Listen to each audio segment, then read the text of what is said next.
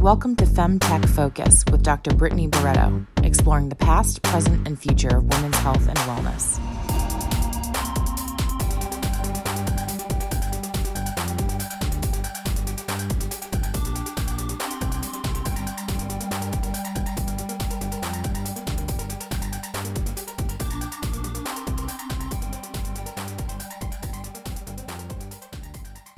Welcome to FemTech Focus Podcast, where we have meaningful and provocative conversations with FemTech experts. These academics, doctors, and innovators tell us about the past, present, and future of women's health and wellness. I'm your host, Doctor Brittany Barreto, and today we interviewed Doctor Andrea Lukes, who is the O B G Y N and the Chief Medical Officer of Health Decisions. Doctor Lukes advises Health Decisions on the development and implementation of research protocols and communications to the F D A. Doctor Lukes has conducted and overseen more than eighty clinical trials of investigational women's health products over the last ten years. She has published dozens of high-profile women's health research papers. She also founded the Carolina Women's Research and Wellness Center, co-founded and served as the director of gynecology at Duke University, and founded the O B G Y N Alliance, an online network of over eight thousand O B G Y N physicians in the United States. Doctor Lukes is obviously very experienced and such an asset to the FemTech community. Her position as Chief Medical Officer also reminds me of how important it is for each FemTech company to have a Chief Medical Officer, or at least an O B G Y N as an active advisor. I'm so grateful to have Doctor Julie Hakeem and my co-founder as our Chief Medical Officer. If you are a FemTech startup that needs a doctor to advise you, please join our virtual network, which has dozens of available mentors. You can join through our website at femtech focus dot org. Enjoy the interview. Hey, Andrea, welcome to the show. Thank you. I am very excited to have you on today. Now, we've talked several times on the phone, and uh, you definitely know what's up in FemTech, so excited to get your opinion on the record today. Well, it's a privilege for you, for me to be here. Thank you. It is my privilege. It is. Um, well, you know, our listeners love to hear more about the guest's background because we normally don't, you know, say in kindergarten, we want to work in FemTech. And so tell us a little bit more about your personal story. Where are you from? What did you study? And how did you end up here? So I have more than one job. I'm a chief medical officer for a company, Health Decisions, a clinical research organization focused on women's health.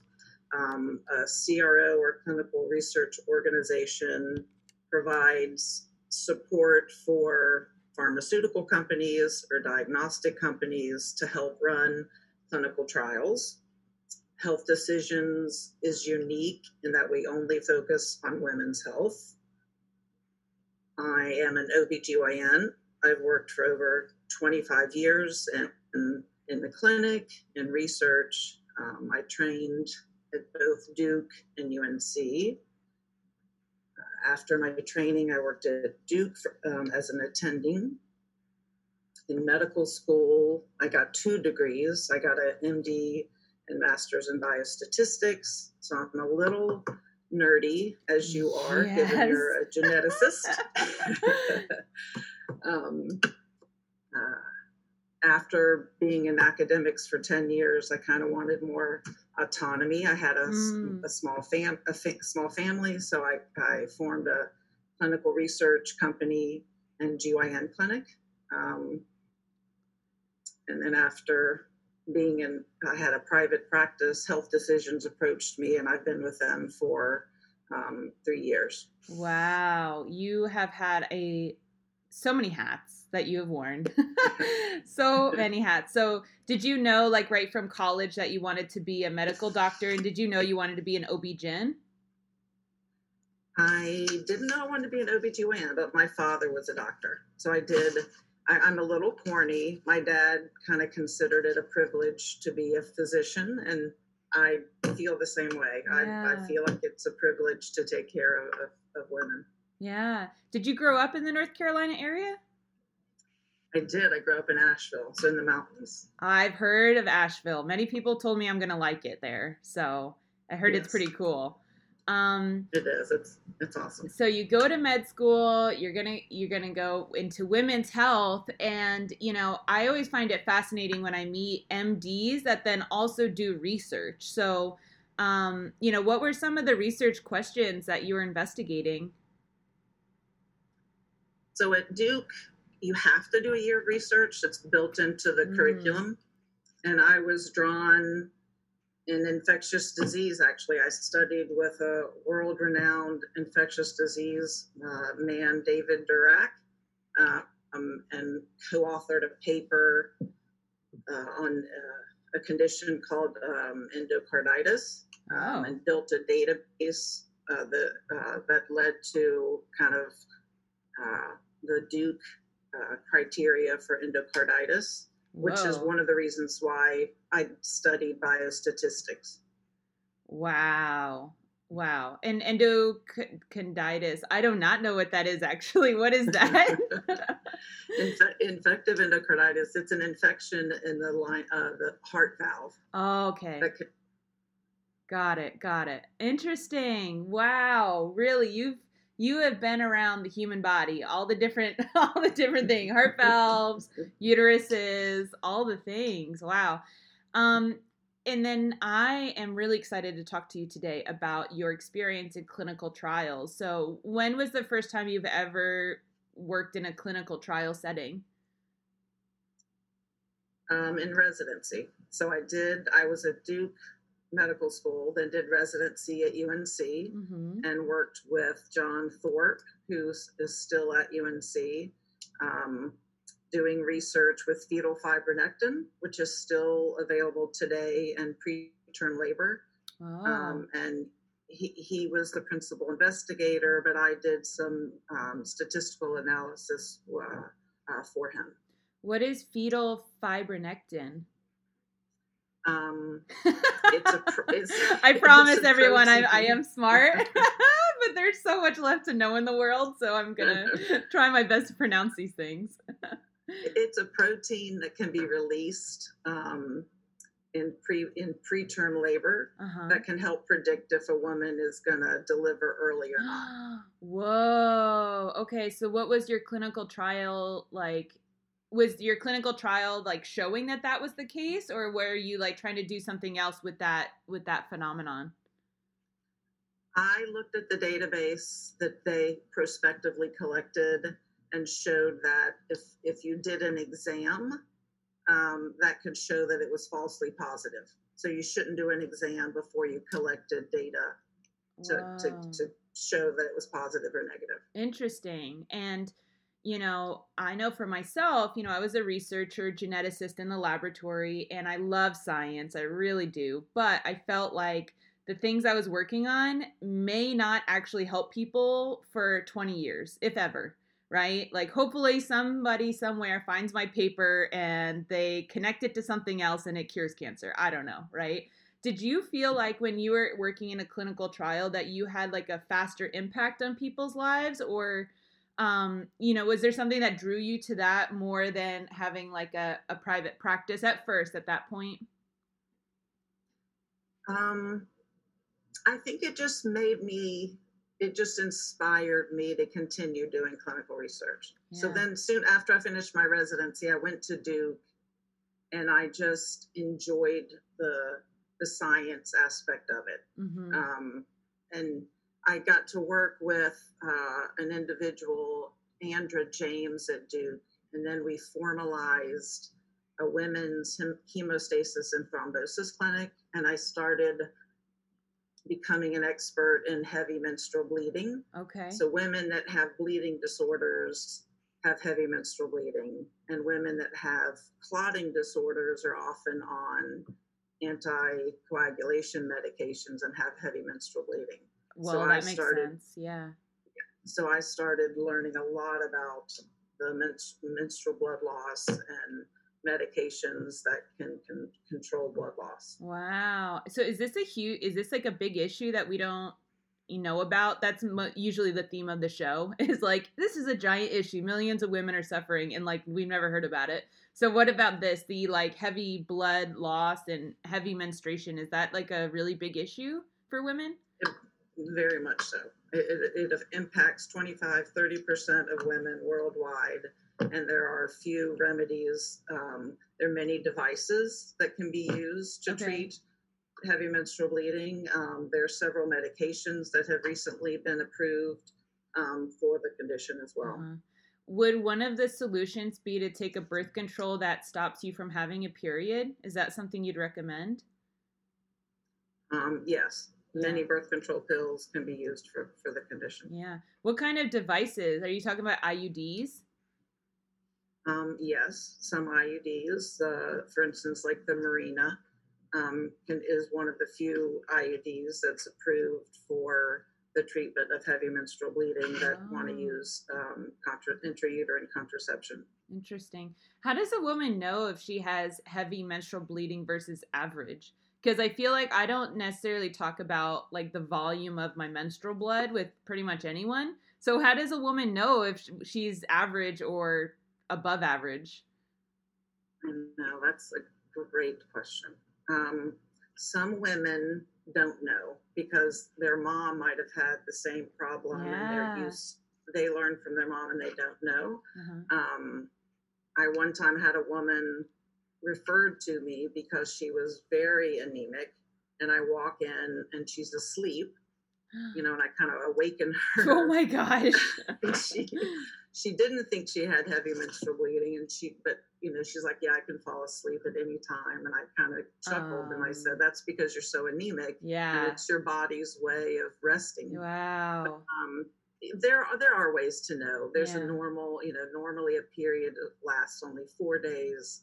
Um, you know, and there, but for clinical trials, um, there's an objective way in which you measure menstrual blood loss. Oh, um, really? And yep, you, you either there's standard pads and tampons, and at, at, at my clinical research center, we actually give women sanitary products, and they have to take them home, use them, and then there's a way, a standard bag and collection that they have to do. Then yeah. they bring them back, and they we send it to a lab.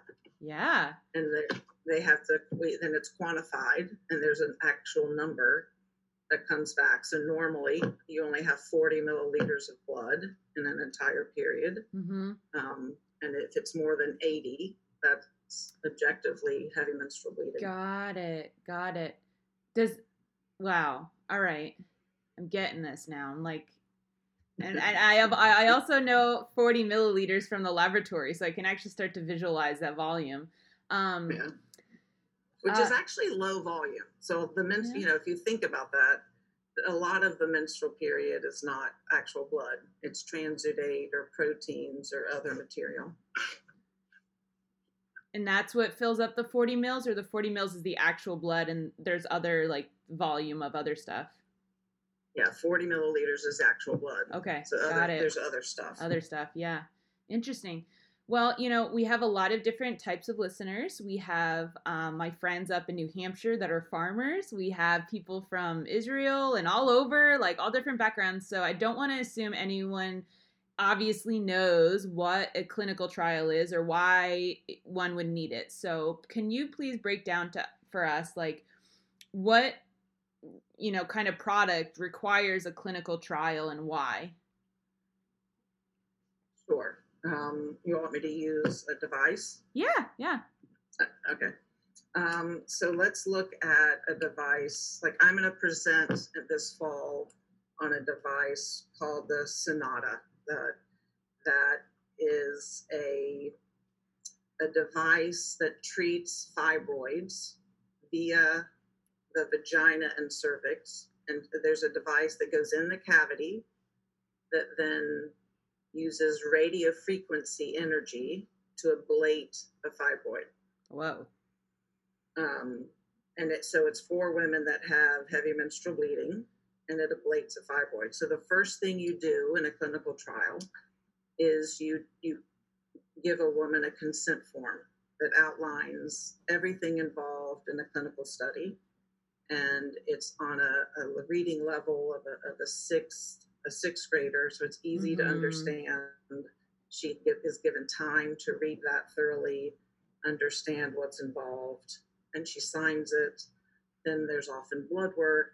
You might do a pap smear, an ultrasound, if, if it's for heavy menstrual bleeding and fibroids, to make sure she has a type of fibroid that would qualify. Um, then she might be brought back. Additional testing is done. For instance, in that case, she might, an, an endometrial biopsy is done to make sure the lining of the uterus is normal. If she meets all the inclusion and exclusion criteria that's been predefined, uh-huh. um, then she would undergo the procedure. And then uh, the study, this study in particular, was over three years. Wow. So it's it's looked at how much her bleeding improved. Wow, over three years. And, you know, we're hearing a lot now during the time of COVID and trying to get this vaccine about, you know, what phase of clinical trial the vaccine is in. So um, can you tell us about how many phases there are and what's the difference? Absolutely. So the, so the Sonata trial is a phase three study. So there are four phases. Four phases. Phase one, phase one is done in healthy volunteers. So they're just looking oh. at how the, the medication or uh, usually let's talk medication, how it might impact um, titers, you know, what side effects there might be. It's, it's not in the disease of interest. It's okay. in a healthy volunteer. Phase two, it's usually going to be in the disease of interest. Mm-hmm. And they're going to look at a range of doses, perhaps, and again, side effects and safety. Mm-hmm. And then phase three, it tends to be the disease of interest. They probably know the dose, and it's going to be a large scale, and it's going to tend to be how they and how they think that medication will be used, mm-hmm. and it'll likely reflect the label um, of the drug. And then phase four is when a medication has already been approved, and they might be looking at some other, uh, perhaps some other way in which it might be used. Wow. So on average for, and this might be different for medicine versus device, I don't know, but tell me, how long does this usually take to get through all three clinical trials so that it can get to market? How long does that take? So, so many years. So I've worked with a company, I'll use a, re, a real company, AbbVie. They have a drug, which is a remarkable drug that's been approved for both endometriosis and uterine fibroids, called Orilissa and Oriahnn.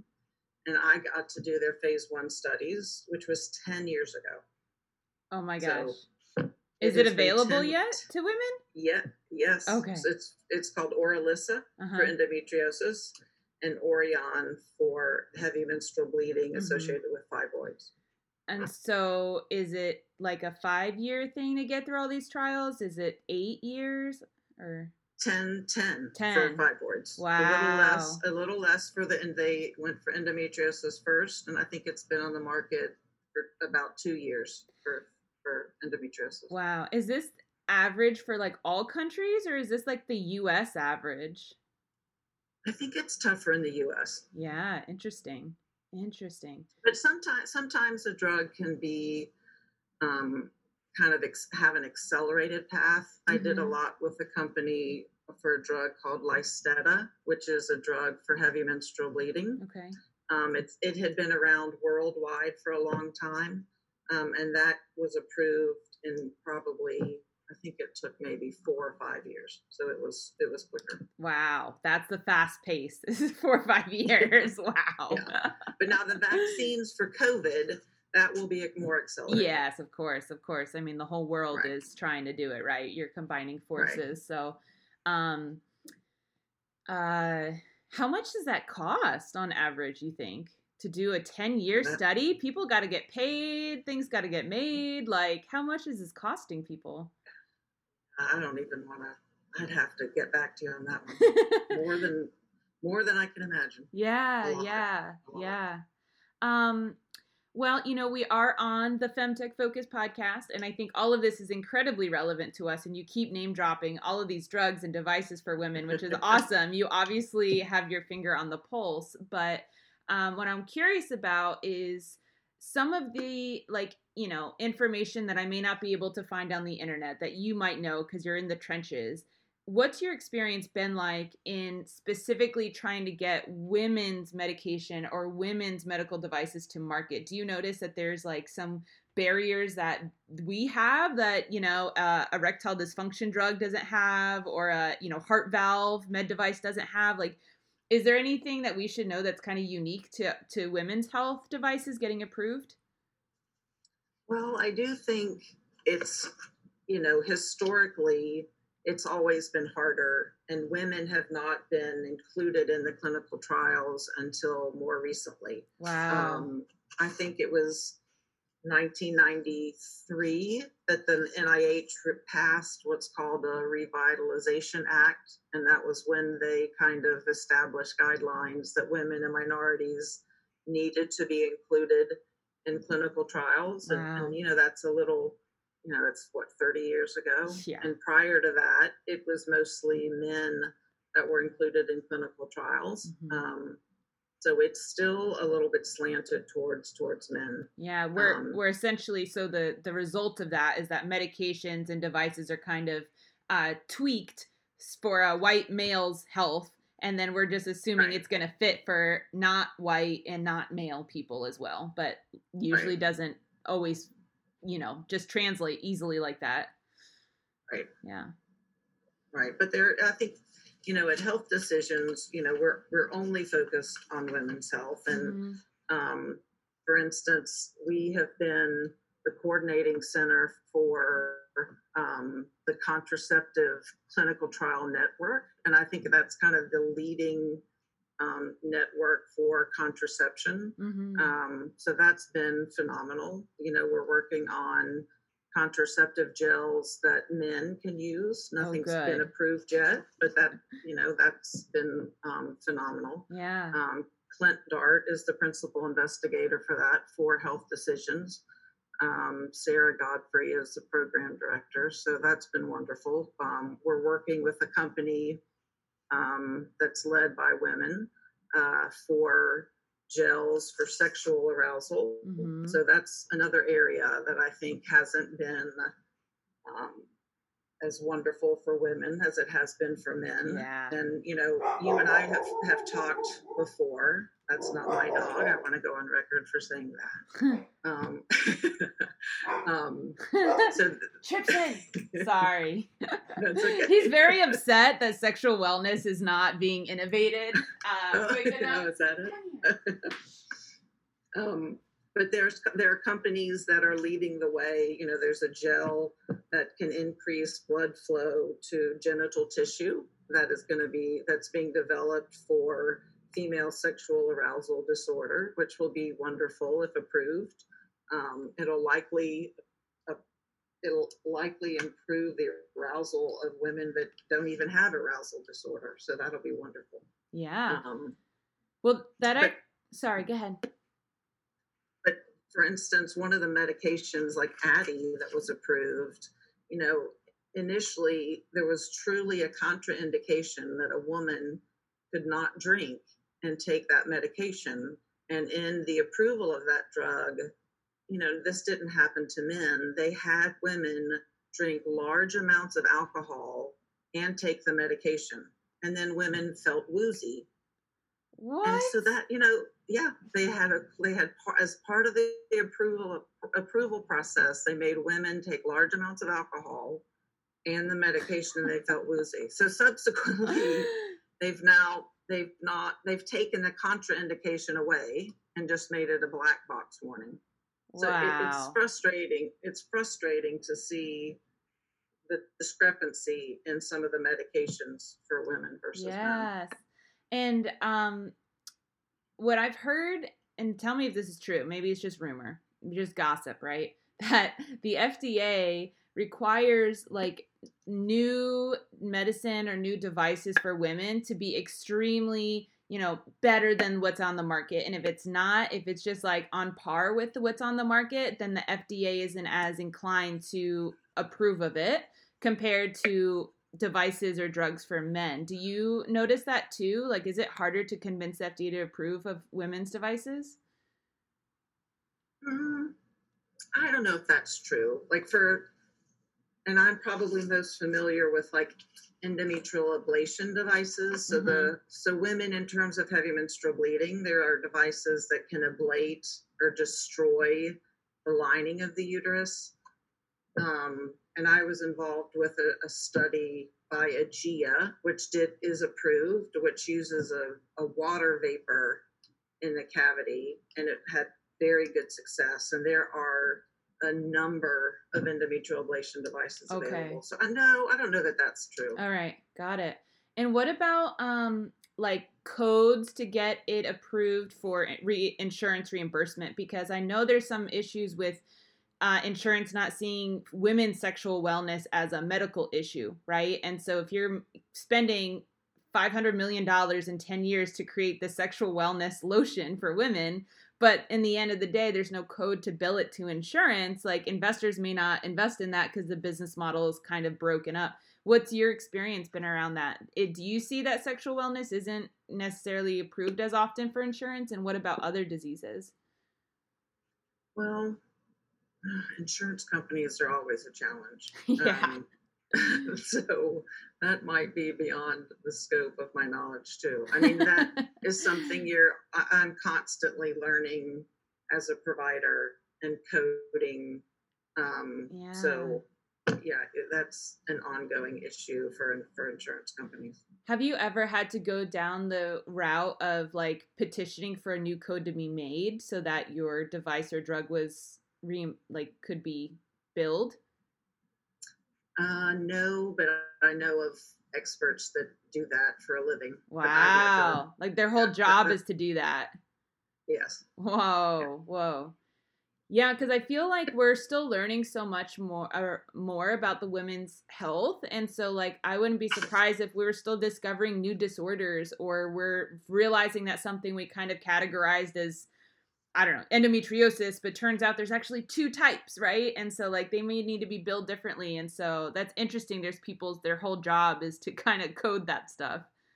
Yes. Wow. Um, what are some of the exciting things you're working on right now at uh, Health Decisions in terms of, you know, certain illnesses that you're, uh, you're working on for women? Well, so I mentioned the contraceptive network. Work. Mm-hmm. Um, so all of those clinical studies, I mentioned the um, the gel to increase flow to the genital tissue. Mm-hmm. Um, we're working on diagnostics for colon cancer, um, diagnostics for the flu, um, uh, bacterial vaginosis treatment. Uh, we have a, a clinical trial with uh, infertility group. Um, A number of different things. So that is wow. that is exciting. Wow, very diverse. So interesting. Um, well, what do you uh, see as the future of, you know, clinical trials for for women's health? Do you think that it's, you know, being taken care of, or is there still lots of opportunity for people to, you know, get into into this business of clinical trials for women? You know, I think it's only getting better for women, mm-hmm. for women's health. Um, I think there's a lot of opportunities, um, in particular for fibroids and endometriosis and contraception and migraines. I think there are a lot of companies that um, have focused on women's health. Um, there's always room for improvement. Um, you know, and as I was thinking about talking with you today, um, you know, I thought of someone I I had met, Lynn Seeley, who had not yet formed a company, but she's the C E O at a company, Myovant, um, that's looking at a product for both endometriosis and uh, heavy menstrual bleeding associated with fibroids. And it's not through Health Decisions, but I'm working with their company at my research center. Um, and they have kind of partnered with a company that has an app called Flow, which mm-hmm. tracks uh, menstrual bleeding. Mm-hmm. Um, and it's it's the most common one. I mean, when I see women, you know, there are a lot of, of apps that can track menstrual bleeding, but um, that that does seem to be the most the most popular one. So mm-hmm. it is it's exciting to see. You know, I'm doing research with this company. You know, and I have they've partnered. It's it's not the one used in the clinical trials, um, but they're forward thinking in in the fact that they're they're impacting. And using or, or developing a drug that will lessen a woman's menstrual flow, and they've partnered with a you know a, a very popular app in which women are already using it to track their periods. Yeah, you know, I I see the future of healthcare as really combining the consumer taking control of their health by having at home like apps or devices, with the help of their, you know, physician that they may only get to see for a few minutes at a time every few weeks.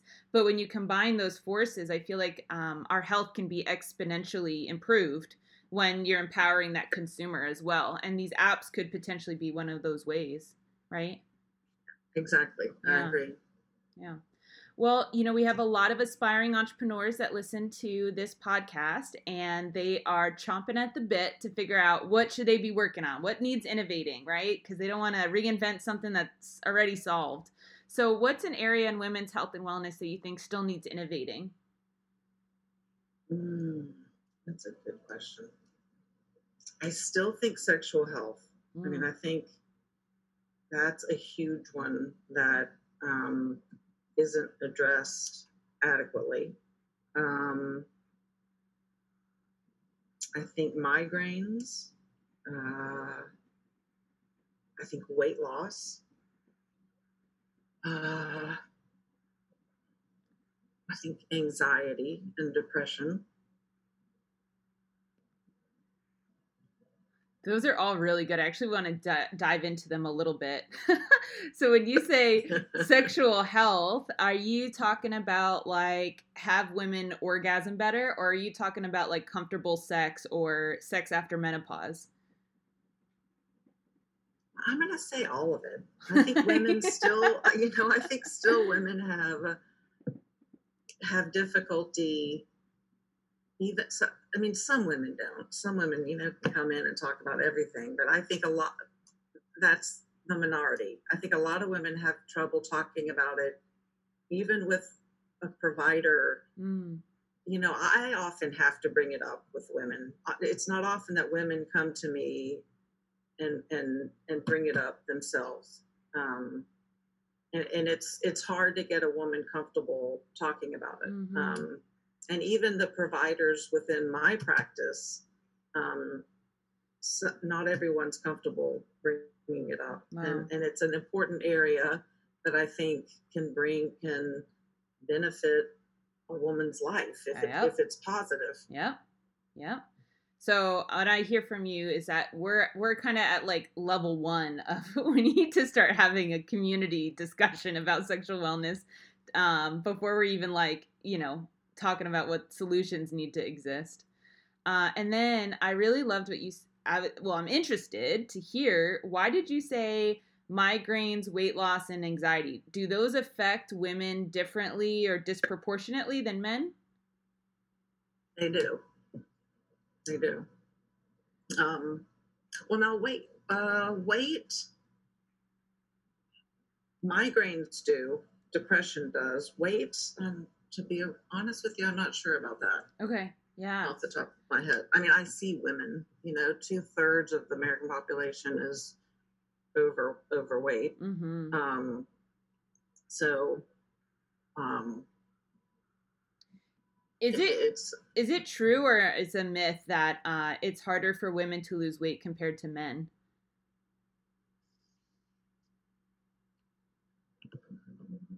Well, given I see only women, I'm going to say it's, I'm going to say it's true. Yeah. Yeah. Sometimes, you know, on this show, I have brought up several myths and the guest is like, yeah, that's not true. Like that's an old wives' tale. So sometimes I ask, I'm like, I don't know. This is what I've been walking around thinking. So, all right. But migraines affecting women differently. So, or disproportionately, is that, do we know That's any true. like science behind that? Like why women have more migraines than men do? Or we're just like, huh, interesting. Oh, I'm sure there is. A, I'm sure it probably is known why, but yeah. I don't know why. Interesting. But I bet you we do know why. Wow. Well, you know, listeners, again, femtech is not just periods and, you know, breasts and uteruses. It is also things that disproportionately or differently affect women. So migraines and anxiety, super interesting. And, you know, our last question for you is, what do you think the femtech industry as a whole right now needs to needs the most right now in order to be successful? Like where where we're at, what do you think we need in order to keep moving forward? Well, I still think probably more awareness. Yeah. Um, I, you know, thank, thankfully Danielle was the one who highlighted your wonderful podcast to me. So I am going to be more of a promoter of you and femtech. Um, but I don't think there's enough awareness of femtech. Yeah. yeah. So anything I can do moving forward to help you, I want you to, to let me know. Thank you. Oh my goodness. Well, we're we're nothing without our guests. So um, my listeners know I'm pretty much learning on the fly with y'all. So it's all because of your thought leadership, um, you know, and your and especially you. You you've been in the trenches for a long time. You've brought a lot of devices and drugs to market and have literally touched millions of women's lives and improved them. So thank you so much for the work you've done. Absolutely. Thank you. Hmm.